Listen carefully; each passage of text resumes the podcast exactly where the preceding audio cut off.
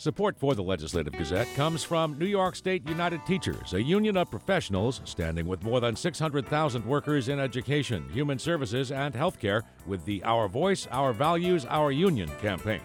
And United University Professions, representing 37,000 academic and professional employees at SUNY campuses and teaching hospitals across New York State. Frederick E. Kowal, President.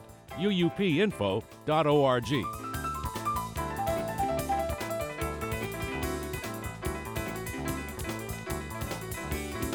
New York Governor Kathy Hochul signed the Adult Survivors Act into law this week, which will give adults who are victims of sexual harassment and abuse the opportunity to face their alleged abusers in civil court.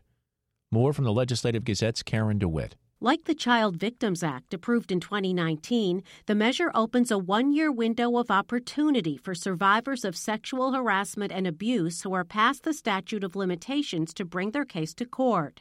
Governor Hochul, in a bill signing ceremony with survivors and legislative sponsors, says New Yorkers have waited long enough. Today is a good day. Today is a righteous day because it is a victory for justice and it is long overdue. Three years ago, the statute of limitations in New York for filing a civil lawsuit in a rape case was extended to 20 years, but people who were abused before then did not have any legal recourse until now. The measure passed unanimously twice in the state Senate.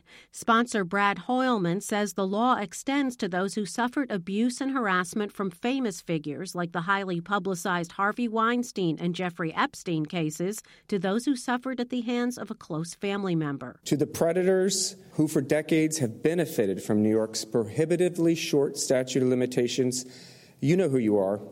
The Adult Survivors Act will bring you to justice and make New York a safer place for all of us. The state assembly was the final holdout where some members were said to have had concerns. The assembly approved the measure on Monday. Assembly sponsor Linda Rosenthal says it should not have been so hard to pass the measure. After fighting off their attackers and fighting to heal, they should not have had to fight so hard to convince the legislature to believe them. Rosenthal credits survivors for pressing the issue.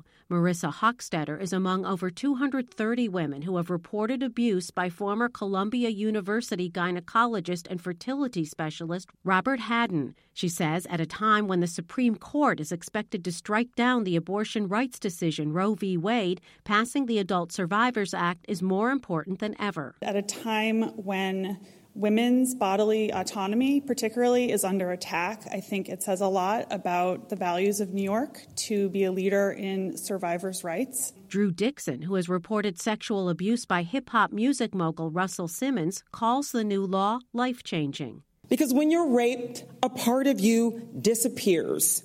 When you're sexually assaulted or harassed, your entire life becomes a crime scene in which you cower for the rest of your days. The practice of living in a world that doesn't acknowledge your pain is toxic. Simmons denies the charges. The one year window for filing court cases is expected to begin in November.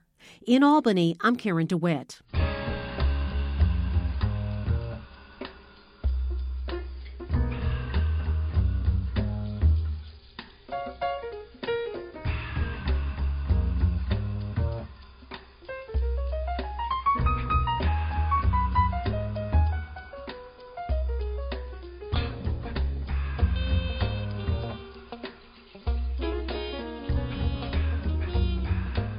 You are listening to the Legislative Gazette, a program about New York State government and politics. I'm David Guistina. Joining us now, Legislative Gazette political observer Alan Chartock. Well, you had a conversation this week with who? Andrew Giuliani, son of former New York City Mayor Rudy Giuliani, former personal attorney for former President Donald Trump's son. He is running for governor in New York. And the interesting question that you opened with is is the name Giuliani helpful or hurtful? He, of course, said it was helpful. Well, of course. What do you expect him to say? He is a guy who is the son of one of the most despised individuals in our politics, Rudy Giuliani. He speaks well, Andrew Giuliani. He knows what he's doing, whether or not he has a chance to take over his father's position in terms of the way in which we respect our politicians is anybody's business. I don't think so. I treated him with great courtesy when we had our conversation because I think it's important that we do nevertheless, I'm not impressed. Yeah, well, when it came to the Buffalo mass shooting and the latest shooting in Texas, he said what we need to talk about is the death penalty and treating mental health, but nowhere did he acknowledge the need for gun control. You know, David, there are an awful lot of people who agree with him. An awful lot of people who think that there ought to be a death penalty for some of the things that we have seen. Know, I am not one of them, but I'll tell you now, the idea that good, wonderful children are being slaughtered and that there's no way out of it other than to say, okay, we'll just have to live with this, it's not good. And I think there are an awful lot of Americans who would like to see the death penalty come back. To me, it's too risky. But there are those people who really believe it. Yeah. Well, the governor, Kathy Hochul, this week suggested, mm-hmm. you know, after, you know, we see these mass shootings, who are the primary people who do this? Young white males, often teenagers. The last two are 18. And the governor says, why don't we, to start, raise the age for when you can have a gun to 21? I'm all for it. I think we have too many guns. I think they proliferate. They're all over the place. You know, the idea that anybody can get one, anybody can use one, to me is ridiculous. And we really do have to re examine how easy it is to get a gun and to use it. Well, let's look at the new Lieutenant Governor of New York, Antonio Delgado. He's the first Lieutenant Governor with Latino roots in New York. He, of course, was a congressman in New York's 19th district, and because of the redistricting, it seems like he took his opportunity because maybe he wouldn't win in that district anymore. As the old saying goes, by Plunkett of Tammany Hall, I seen my opportunities and I took them. You know, one of the things that can happen in a case like this is that if people do that, they take the easy way out and they don't really hew to the rules of politics, they can be seen as being not serious. I think Delgado risks that. Legislative Gazette political observer Alan Chartock.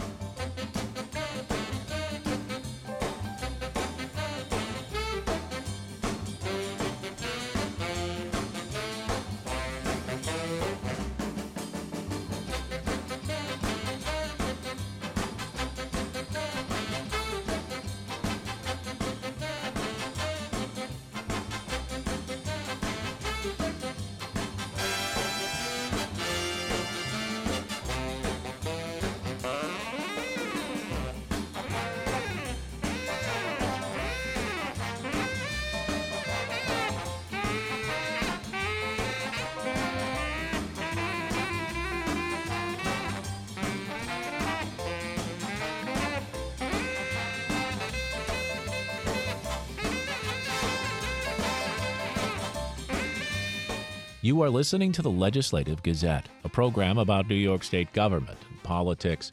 I'm David Guistina.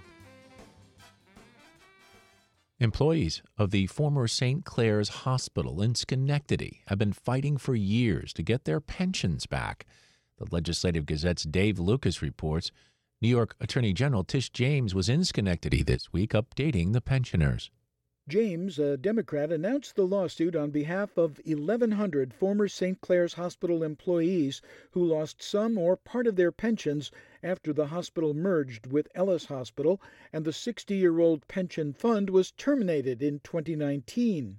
650 retirees who lost all pension rights, and 450 retirees who received only a single payment equal to 70% of the value of their pension. The fund had been decimated in the 2008 recession. New York State did pay St. Clare's 58 million to cover transition costs, including 28.5 million to cover the pension fund's anticipated needs.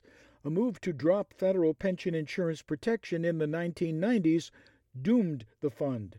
St. Clare's Pensioners Committee Chair Mary Hartshorn says the group includes retired nurses, lab technicians, social workers, EMTs, orderlies, and housekeepers. When you worked at St. Clare's Hospital, you were there with friends and family because everybody became family. So when we were told each year that we had to give up our raise in order for these people to not be laid off. We did it because we were told we had a pension and that would make up for it. Never did we think that we were going to lose it in such an abrupt and inhuman way. The pensioners are suffering terribly. They're such a great group, they don't complain.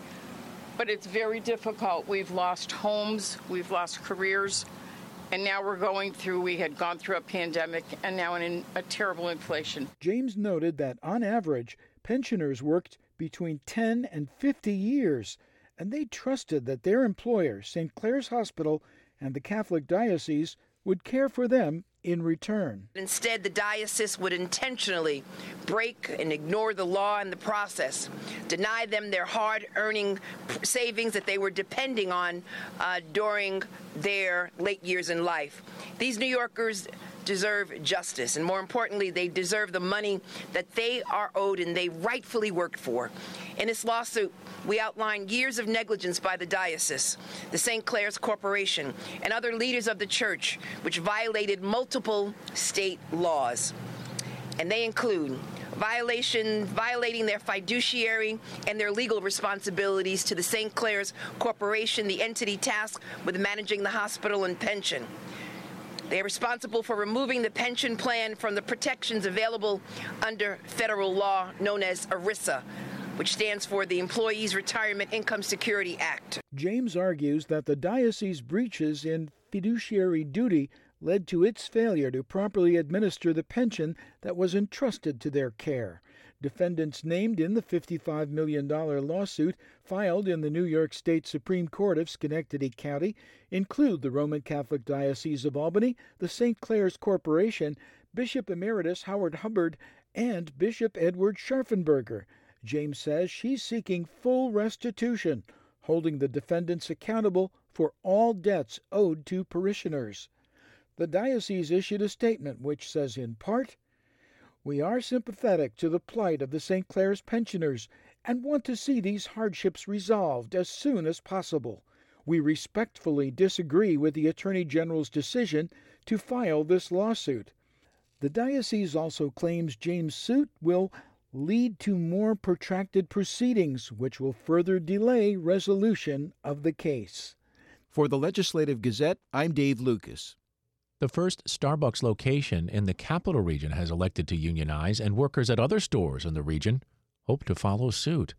The Legislative Gazette's Lucas Willard reports. On Tuesday, Starbucks workers at Latham Plaza voted 8 to 6 in favor of unionization. I think we're all pretty excited about the outcome. James Shank is a shift supervisor at the store off Troy Schenectady Road. It's the first store in the capital region to organize as part of a movement that began late last year when workers in Buffalo became the first Starbucks employees in the country to unionize. There would be no Starbucks without the partners. Um, and so we want to be compensated adequately and fairly to reflect that success, but also um, we can't do our best without having the financial stability that we need to have comfortable lives at home.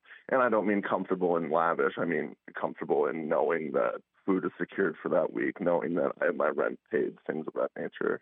Organized through Workers United, the Latham Plaza store partners will now pursue a contract.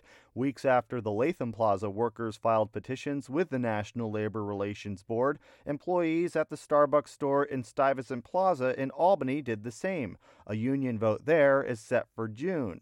Meantime, employees in Malta on Monday filed organizing petitions with the NLRB. Abaya Ava works there. It used to be a, uh, an environment where you could really make a friend and a really good connection with somebody who would come in for their daily cup of coffee. And unfortunately, it's gone the route of literally just numbers. Ava worked at the Starbucks on Broadway in downtown Saratoga Springs for about a year before the location closed in November. Since then, he's worked at the Malta location, transferring along with a handful of other employees. We were given the option of either transferring to another location or taking a severance and finding finding new work. Um, and it's just it's so sad because like we literally had partners there who had given 11 years of their life. Office said the Malta store has seen an increase in traffic and longer wait times. He expects that to get worse as the summer season kicks into gear. With Saratoga being closed, we are going to start seeing, I mean, we are starting to see more track business because Saratoga is not there to take that from Malta. Meantime, Shank in Latham says he couldn't be happier that other stores are organizing. Honestly, um, you know, I view that as just as much of a success as our own store. WAMC has reached out to Starbucks for comment.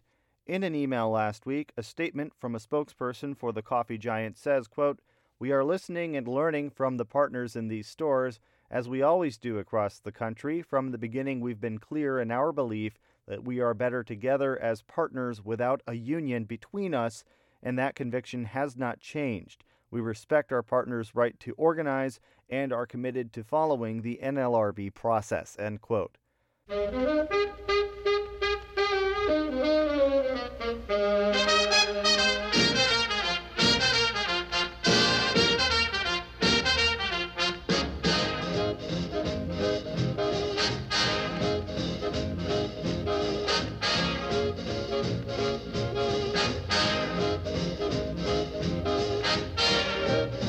You are listening to the Legislative Gazette, a program about New York State government and politics.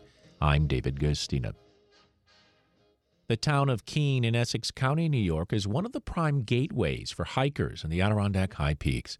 The 156 square mile town includes 15 of the Adirondack High Peaks, including the state's highest, Mount Marcy. The area's tourism popularity has been growing and creating challenges as more people travel to the region for outdoor recreation. Town of Keene Supervisor Joe Pete Wilson spoke this week with the Legislative Gazette's Pat Bradley about critical partnerships with the state and other agencies.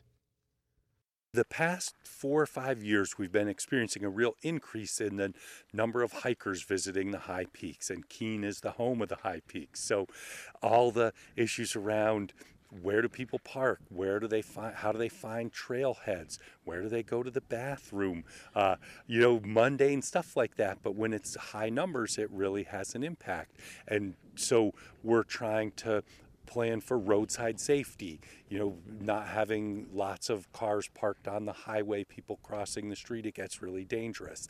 Uh, so, with the the DEC, the town of Keene, Department of Transportation, the past few years we've been working to manage the roadside safety issues in a real concrete way to limit the unsafe parking keep the safe parking open, adding shuttles to, to move people so that they don't have to park on the side of the road, and at the same time doing a lot with education, trying to reach hikers as they plan their hike so they have alternatives in mind if their first choice is parked up, having front country stewards out along the highway in busy parking lots to help uh, direct people to places where there's parking available so that they don't feel compelled to just illegally park in someone's driveway. Uh, and at the same time, we're trying to make sure we're providing a safe, enjoyable experience for visitors who come here because part of this influx is novice hikers, people new to hiking, and we want them to have a good, safe experience. What is the population of Keene and your town budget? We're a big town geographically, but our population is, as from the last census, 1,140 people. So our total general fund budget is $1,250,000. And the main roads running through our town is Route, State Route 73, so we don't have authority over the, the highway. Over 70% of the land in the town of Keene is state land, so we don't have authority over that. The town is, has a a small footprint, but we work with the big state partners, DEC, DOT. That's the only way we can get things done is to, you know, have good partnerships with the state agencies that manage our road, manage our, our state land. And, you know, over the past few years, we've really worked closely with DEC and DOT to take some immediate short term steps while we plan for bigger, longer steps because the town of Keene just can't do it on our own. Joe Pete Wilson, you mentioned there's a lot of tourists that have been coming through the pandemic, and you're getting more and more coming through now. How are the roads for getting into the town of Keene and staying in the town? Well, we're on State Route 73, and there's big construction projects on both sides of us, and they're great projects that are really needed, the growing pains this summer are going to be tough. In the long term, when they're done, it's great. It's really going to make the roadside safer for bicyclists. You know, the state is really investing in that, in this, and we're appreciative of that. Our local roads don't serve a lot of the hiking. The hiking is mostly off state and county roads. Um, but the big project on 73 is huge. It's going to be growing pains this summer, but in the long run, it's, it's going to be wonderful. Democrat Joe Pete Wilson is serving his second four year term as Keene supervisor. For the Legislative Gazette, I'm Pat Bradley.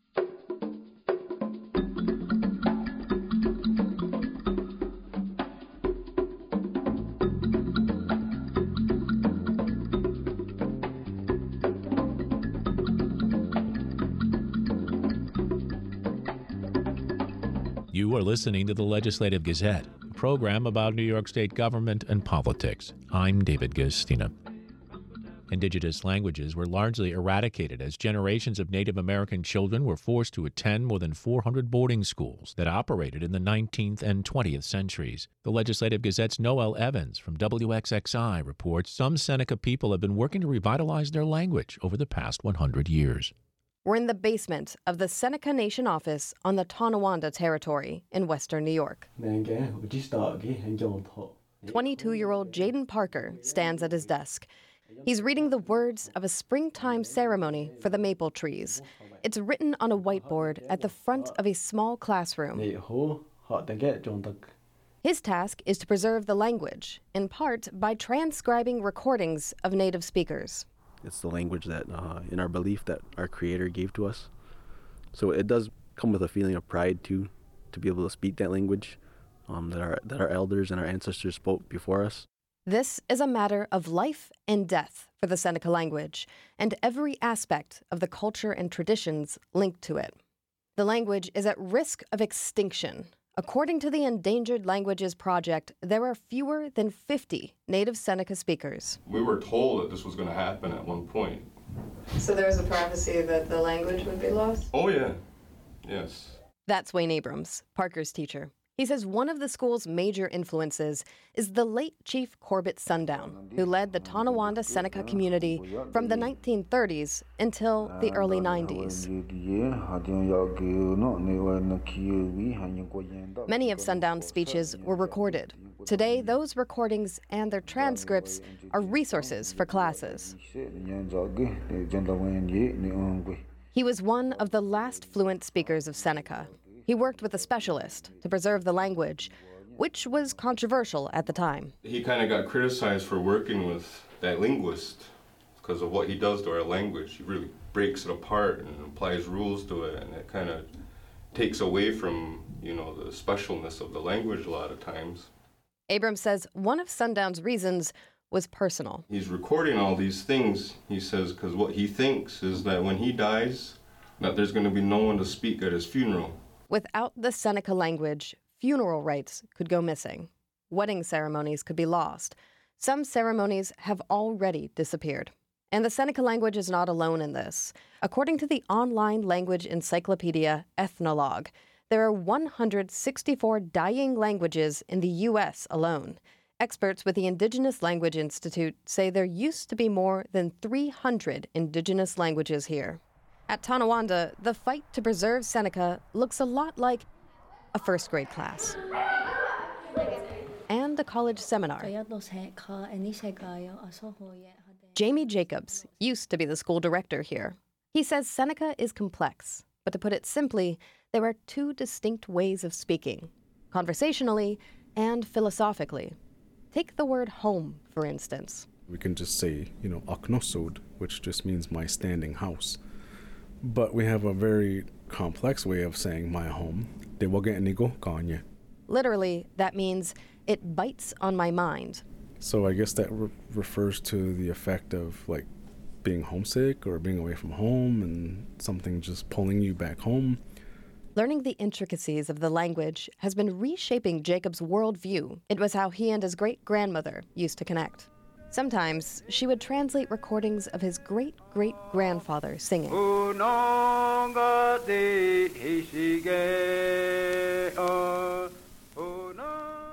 But there are at least two generations in his family who do not speak Seneca. It's partly a result of Indian boarding schools that Native American children were compelled to attend from the early 1800s through the late 1960s, according to the Department of the Interior. There, students were abused. and beaten for speaking their native language, their hair cut, their identities largely erased. I do remember my great grandmother telling stories because her brothers and sisters were sent to boarding school. You know, they were sent to the Thomas Indian School. So that cut off, you know, this, you know, holistic way of handing down language. Jacobs says Seneca is a dynamic language. And for Jacobs, with every new word he learns, there is a deepening sense of connection to himself, to his community, his ancestors. There's continuity with a way of life that was taken away from him and others. And perhaps there's a greater sense of belonging, knowing you have a place in the world. And that's something that can be shared with anyone. I think that if more people just understood our language, you know, even just have a general sense of how it works and how we think, well, then I think more people would be more open and fascinated to learn about who we are.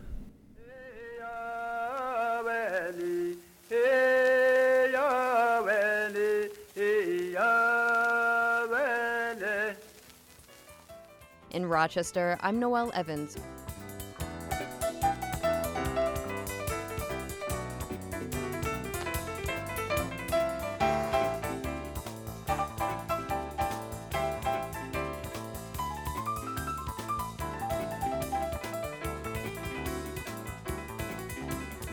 That about does it for this week's show. We had help from the New York State Public Radio Network. For copies, call 1 800 323 9262. That's 1 800 323 9262. Ask for program number 2221. Or just listen online at WAMC.org or schedule a podcast wherever you get your podcasts. And join us again next week at this same time for more news on New York State government and politics. For the Legislative Gazette, I'm David Guistina.